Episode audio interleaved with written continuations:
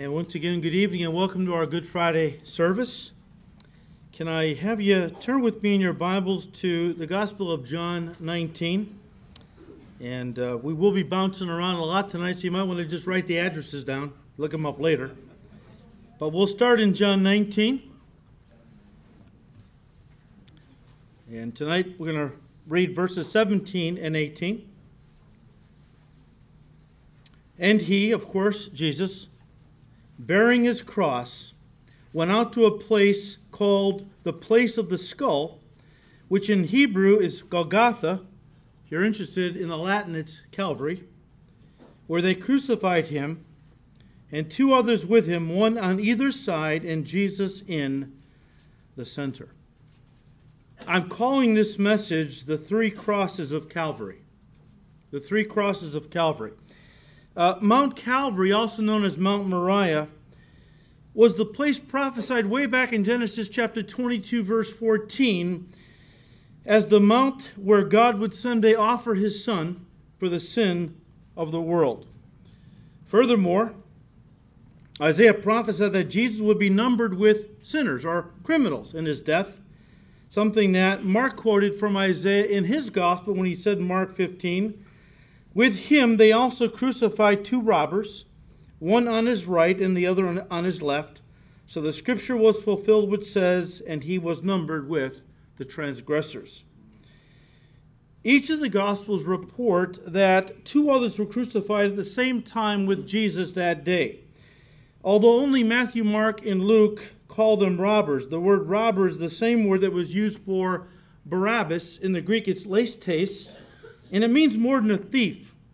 You don't have to turn there, but in uh, Mark 15, verse 7, we read, And there was one named Barabbas who was chained with his fellow rebels. They had committed murder in the rebellion. These were more than just thieves. One commentator said, and I quote, the word refers to what we would call a guerrilla soldier or a revolutionary, and probably suggests that those who were crucified along with Jesus were Barabbas's companions. This is more than likely because stealing in Rome, the Roman government, was not a capital offense. Was Barabbas intended for the cross in the center? Probably. End quote. Now, during Jesus' lifetime, historians estimate that more than 30,000 criminals were crucified by the Roman government. But on this day, on this mount, there were only three the Son of God, and listen, two sons of Adam. Two sons of Adam. See, the Bible says that all who are born of Adam will die, die physically and, and eternally, 1 Corinthians 15 22. Every one of us born into this world physically are descendants of Adam. And uh, we are born into this world with a blood curse upon us that was given to Adam and Eve in the Garden of Eden many centuries ago. And the only way to escape the judgment or the curse uh, that resides in the family of Adam is, well, to be born again into a new family. Now, for many of you in this room, that's an exciting concept. Uh, you know, the old saying, you know, you can pick your friends, but you're stuck with your family. Uh, that's not really true in Christianity, although we love them. But um, the only way to escape judgment or the curse that has been put on the family of Adam, Adam and all of his descendants, is to be born into a new family, the family of God. Turn to John chapter 3.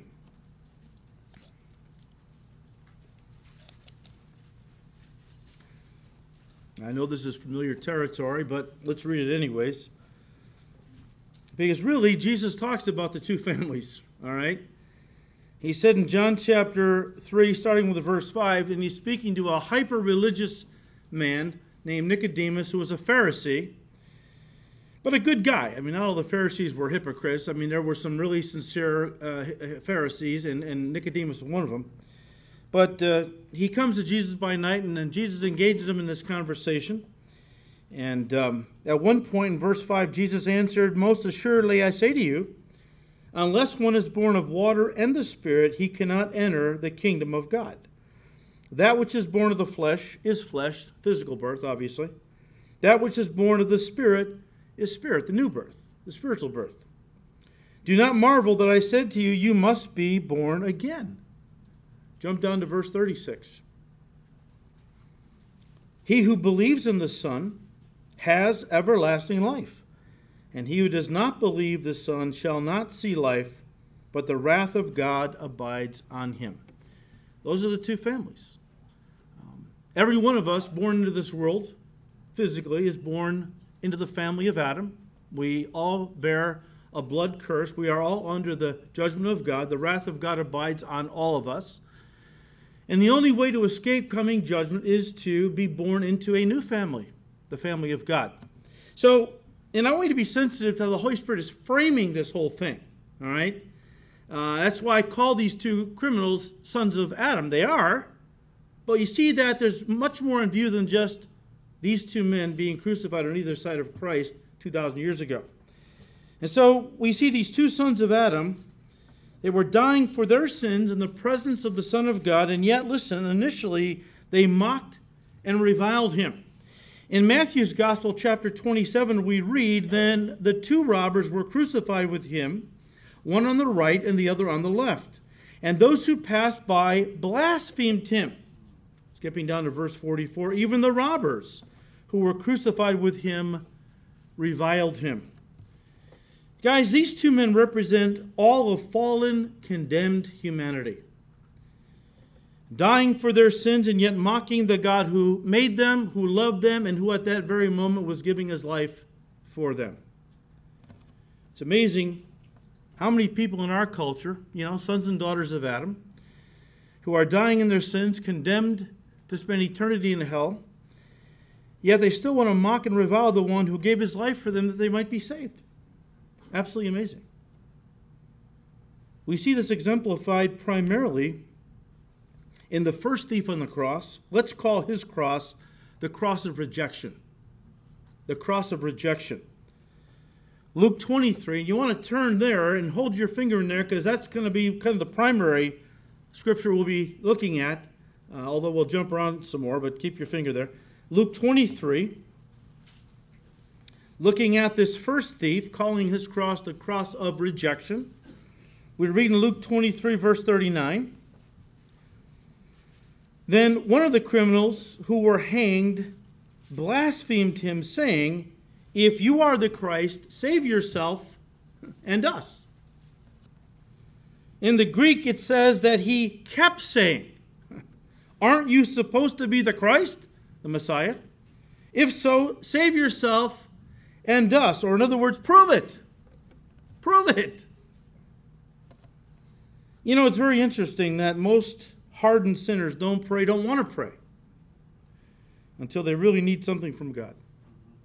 But even then, there's often no humility or brokenness in their prayers. Instead, and maybe you've come across people like that, instead, there's a, a tone of mocking sarcasm where they're almost challenging God to prove He's God by fulfilling their request. It kind of goes something like this If you're really up there, God, okay, prove it by getting me out of this problem. Otherwise, you're just a figment of the imagination, a phony, a fraud, a false God. Once again, we hear this sarcastic taunting even back as far as Jesus' day, as the crowd in general was uh, taunting Jesus as he hung on the cross that day. Back in Matthew 27, we read once again, And those who passed by blasphemed him, wagging their heads and saying, If you are the Son of God, come down from the cross. Well, if he did, none of us could be saved. All right? But come down from the cross. Likewise, the chief priests, also mocking with the scribes and elders, said, He saved others, himself he cannot save. If he is the king of Israel, the Messiah, let him now come down from the cross, and we will believe him. Verse 44 Even the robbers who were crucified with him reviled him with the same thing. You know, when an unbeliever demands proof from God that he is really who he claims to be, that's blasphemy. You know why? Because God has told us who he is in his word, but they're saying your word doesn't mean anything to me. Your word can't be trusted. All right? I know what the Bible says. I don't accept that. Say, you need to you need to prove to me with some kind of supernatural display of power that you're really up there and that you're real. God says He puts His word even above His name. And when people reject God's word, when they mock it, when they when they put it down, and they say, I won't believe based on what the Bible says, even though the Bible has been proven to be God's word through many infallible proofs, not the least of which is prophecy. But when they do that, they're mocking God's word and basically saying, unless you show me through some fantastic display of power, a, a dramatic healing, or some kind of a miracle, I'm not going to believe. I want you to further notice, guys, that this thief wanted to be saved from the penalty of his sins. Listen, but he offered no admission of his guilt and no repentance for his actions. I think the only sorrow he had that day was the sorrow that came from the fact that he got caught and now had to suffer the consequences of his actions. Not that he was really sorry for the actions themselves, not that he was really sorry for anything he had actually done. He was sorry he got caught. That's what the Bible calls worldly sorrow, regret. Every, every criminal in prison tonight is sorry that they got caught, that they're in prison. You let them out, most of those guys, recidivism rate is incredible. They'll go right back to what they were doing because it's a worldly sorrow. And uh, we know, as Paul the Apostle said in 2 Corinthians 7, verse 10, for the kind of sorrow God wants us to experience leads us away from sin and results in salvation. There's no regret for that kind of sorrow, but worldly sorrow, which lacks repentance, results in spiritual death. So if a person just feels bad about what they've done, but really, you know, or, or just sorry for the consequences brought into their life, but has no real desire to change anything, uh, that kind of sorrow gets them nowhere. It doesn't lead to repentance. And repentance is essential for forgiveness and eventually salvation. The words of Paul are very relevant, especially in the light of all we're learning tonight. He said in Galatians 6, verses 6 and uh, 7 and 8, he said, Don't be deceived, God is not mocked. For whatever a man sows, that he will also reap. For he, he who sows to his flesh, who lives for the flesh and for the base desires of his flesh, will of the flesh reap corruption, judgment. But he who sows to the Spirit will of the Spirit reap everlasting life. Guys, the thief on the cross of rejection was reaping what he had sown in life, and guess what? He didn't like it. He didn't like it. You know, most people want to live in sin and rebellion with impunity, okay? With impunity.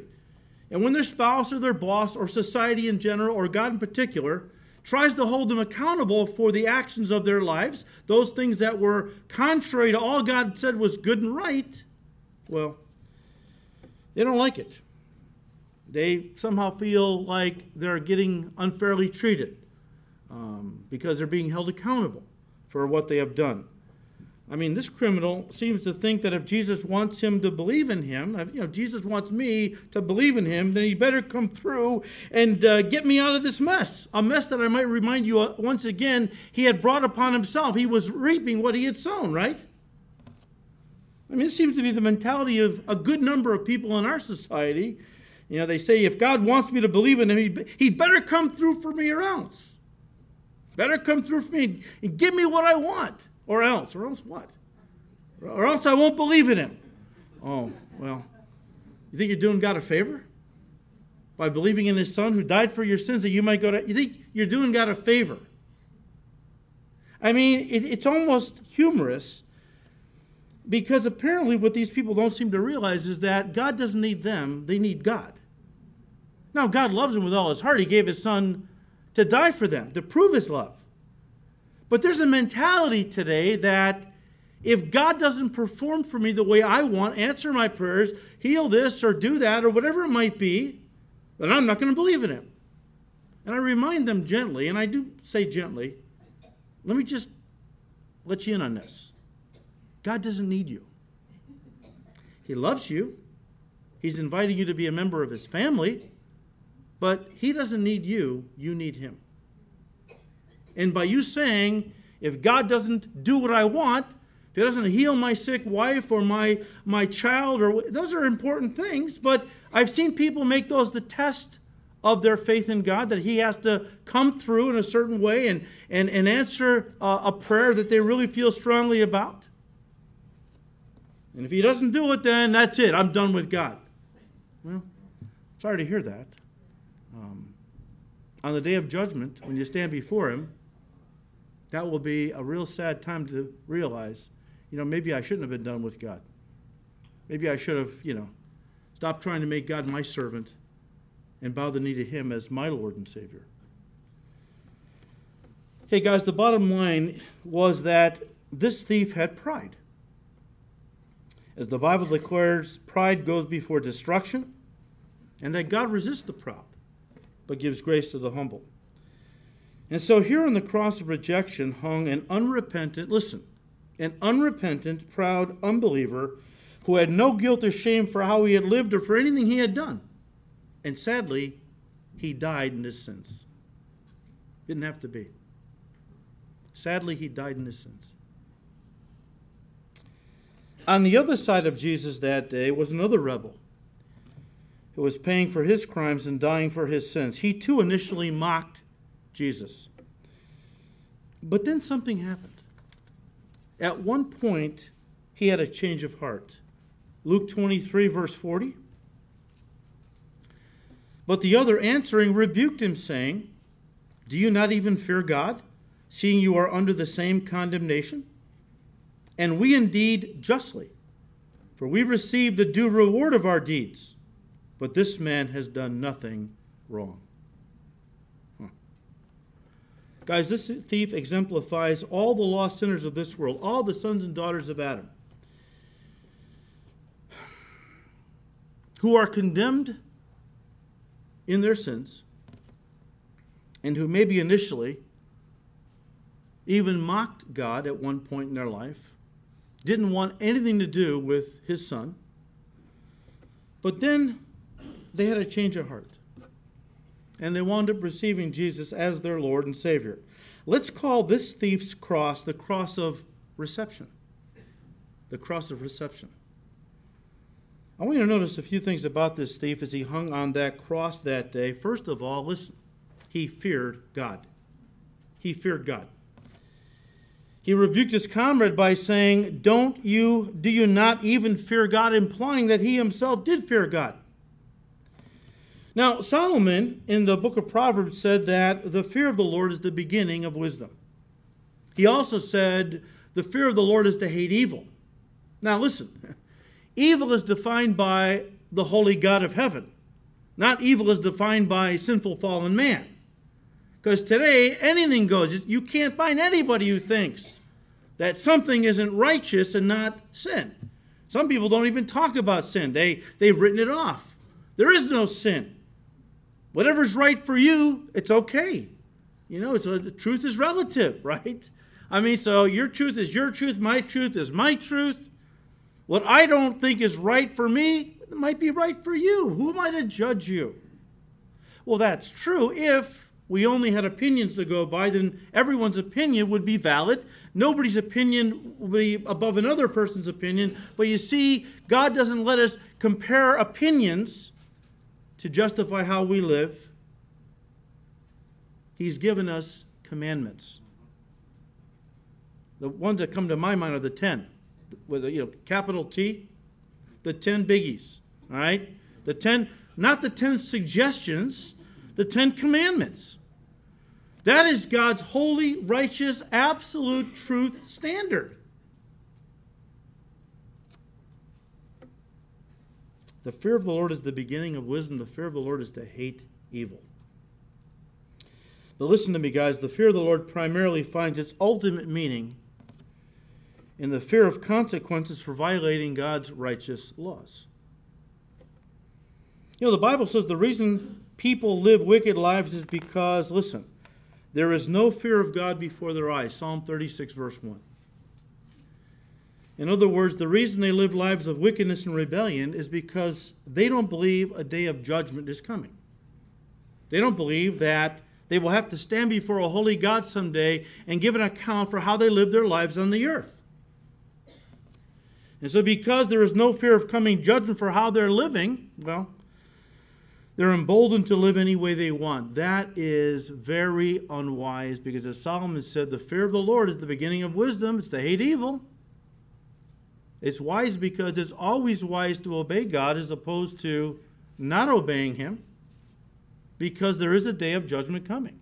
There is a day of reckoning. Well, every person will stand before a holy God and will be judged. Now, if you're in Christ, you won't be judged with the wicked. If you've received Christ, then He paid your penalty. Your ledger is marked paid in full, written by the blood of Christ. But if you have not received Christ, it is a terrifying thing to fall into the hands of a, of a holy God, the Bible says, apart from Christ.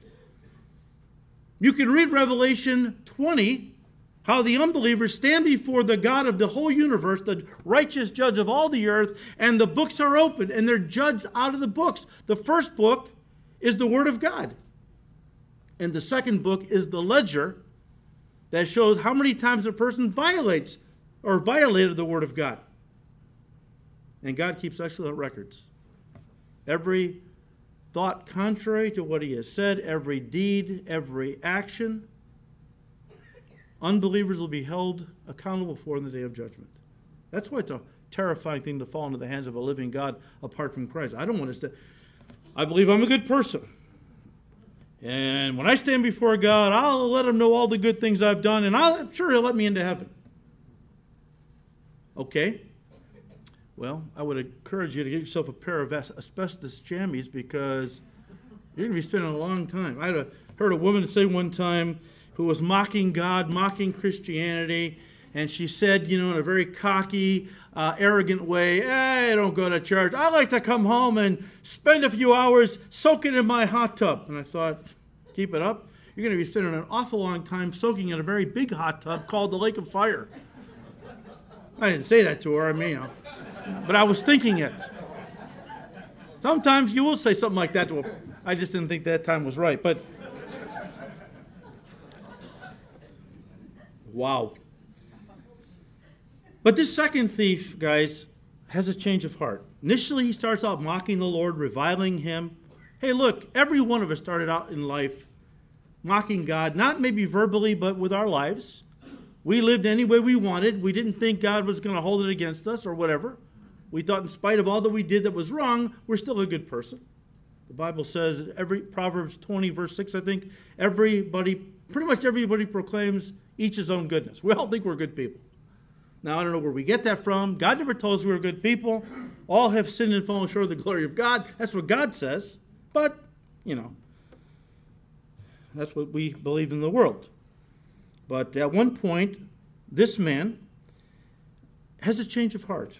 And uh, we see it in the fact that he acknowledges that he and his buddy, they're dying with him, that they did live lives of evil and rebellion against the laws of God and the laws of society, Roman society.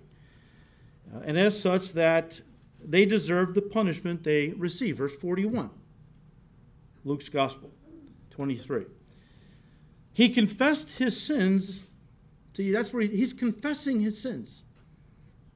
And it says in 1 John chapter 1, verse 19, verse 9, if we confess our sins, he is faithful and just to what? Forgive us our sins and to cleanse us from all unrighteousness. Guys, listen, I'm not saying he was saved at this moment. I'm just saying he's working towards it. He's on the right track.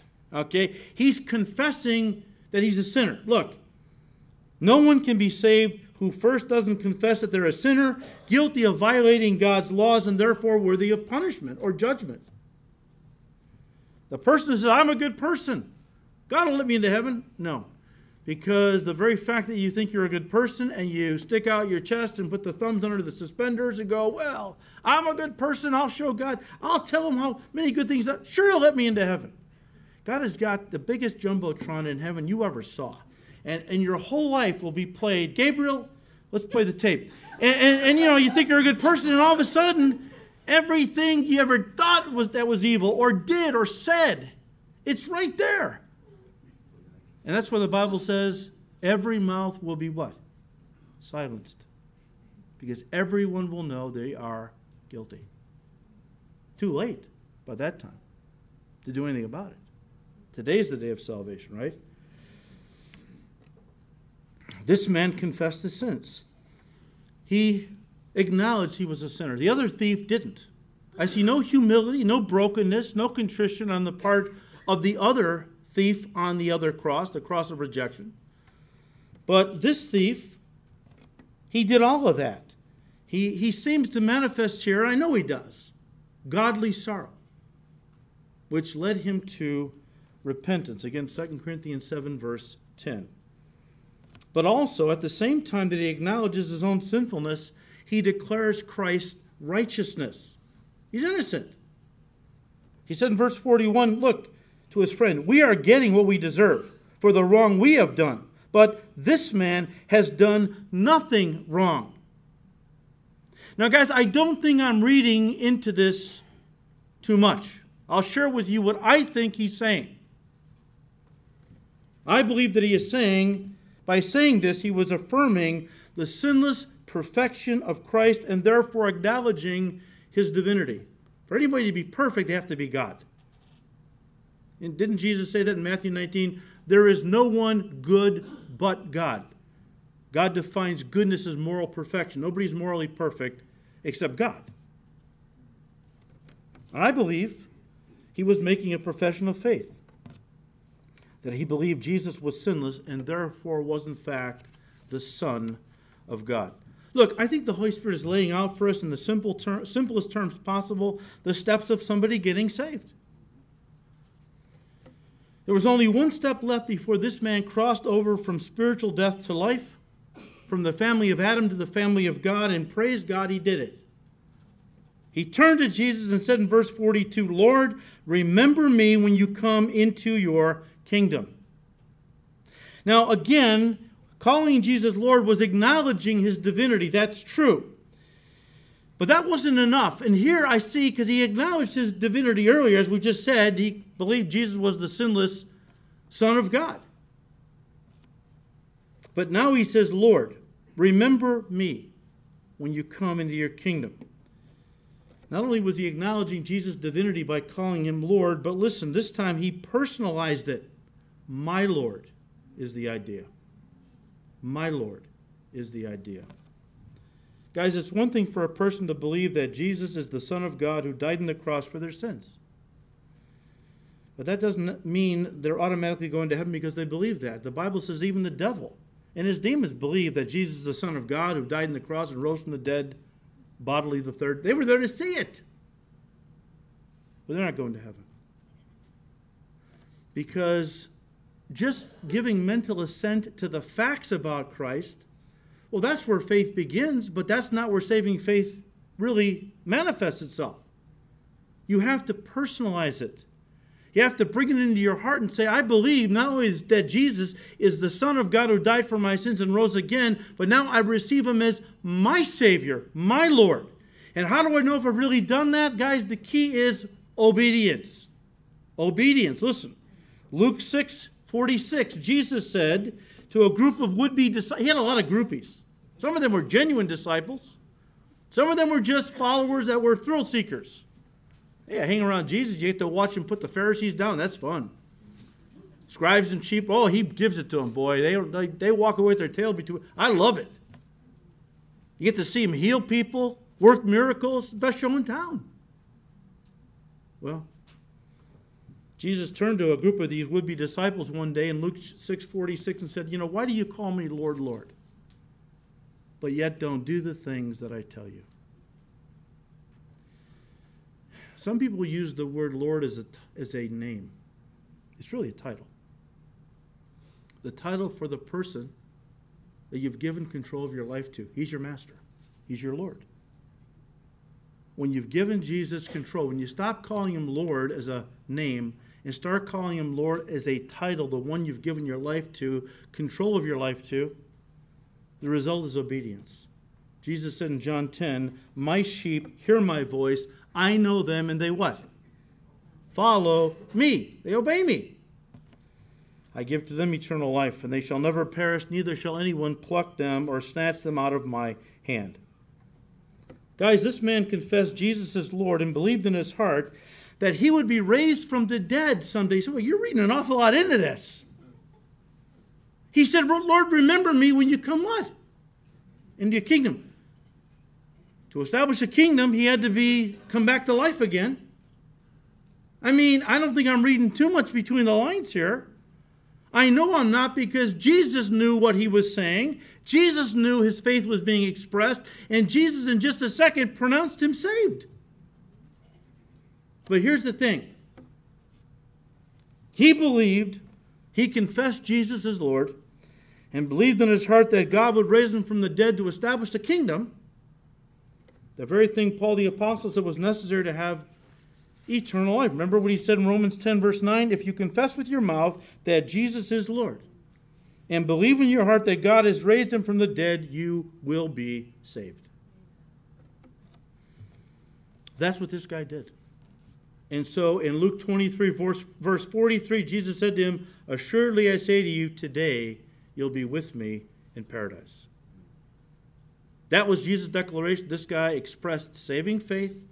The Lord Jesus honored it and was declaring him saved, someone who would live in paradise with the Lord forever. And that, guys, brings us to the third cross that we want to consider tonight, just briefly. The cross that Jesus died on. Let's call it the cross of redemption. The cross of redemption. The word redemption literally means to buy back or to purchase out of slavery. To purchase out of slavery.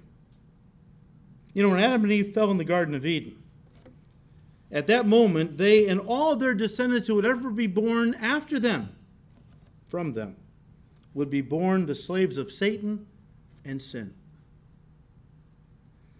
Helpless to change that reality and doomed to spend eternity separated from God in hell. That was the predicament. You know, we call the word gospel literally means good news. But for people to really understand how good that news is, you have to see it against the backdrop of the bad news. The bad news is when our forefather and mother in the Garden of Eden blew it, they fell, and every one of us born after them from them has been born fallen sinners, slaves of Satan and sin, doomed to spend eternity in hell, and there was nothing we could do to climb out of that judgment. Nothing we could do. Even as Jesus told Nicodemus in John 3 Nicodemus, you're a very religious guy. But nobody, not even guys like you, can ascend into heaven by your good works. That's why the Son of Man, Son of God, came down. We couldn't reach where he was through our good works because we were fallen sinners. So he came down, became one of us. He condescended, the term is. He stooped down to raise us up through his death and sacrifice. I'll just read these to you. John 3:16. Hopefully you know it. For God so loved the world that he gave his only begotten son that whoever believes in him would not have to perish in hell but would have everlasting life. 1 Peter 1 verses 18 and 19. Peter said, knowing that you were not redeemed with corruptible things like gold or silver, but with the precious blood of Christ as a lamb without blemish and without spot the blood of Christ. The only thing that could save us, redeem us. Colossians 1:14 in whom in Jesus we have redemption through his blood, the forgiveness of sins. And so there you have the three crosses of Calvary. The cross of rejection, the cross of reception, and the cross of redemption. Those three crosses, guys, and in particular, the three men that died on them allegorically encompass all of humanity. Of course, Jesus is unique among men. He is the central figure of humanity, God in human form, without whom, well, there can be no redemption, no forgiveness of sin, and no eternal life.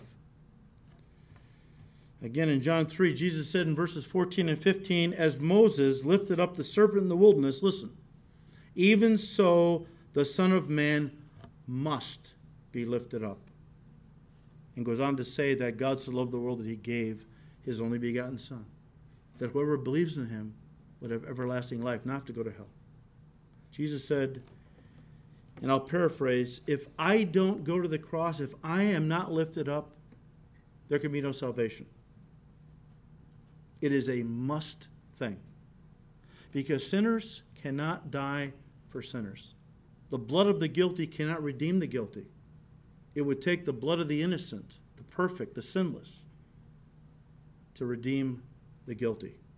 Jesus Christ was and is the sinless, spotless Lamb of God who took away the sin of the world. As Moses lifted up the serpent in the wilderness, even so the Son of Man must be lifted up, that whoever believes in him should not perish in hell, but have eternal life. So, guys, let me just ask you in closing what side of Jesus are you on? Which side of the cross of redemption are you on tonight? Look, because of Adam's sin, we're all dying physically. We're all dying physically. The cross speaks of death. But your eternal destiny will depend upon which cross you are on when you die. When you die. The cross of rejection or the cross of reception. Of course, the difference is the difference between heaven or hell. Eternal life with God or eternal condemnation and separation from God. It's interesting how Jesus used similar language in, in Matthew 25. Let me just read it to you, all right? Uh, in Matthew 25, we read, Then the king, Jesus, will say to those on his right hand, Come, you blessed of my Father, inherit the kingdom prepared for you from the foundation of the world. Then he will also say to those on his left hand, Depart from me, you cursed, into everlasting fire prepared for the devil and his angels. And in verse 46, he said, And these will go away into everlasting punishment, but the righteous into eternal life. All depends on what side of the cross you're on. All right? The cross of rejection or the cross of reception. Look, we're done, but I could have named this message Three Crosses, Two Destinies, One Way. I almost did, but I figured, well, I can throw it in at the end. and I'm not going to develop a whole nother message based on that title.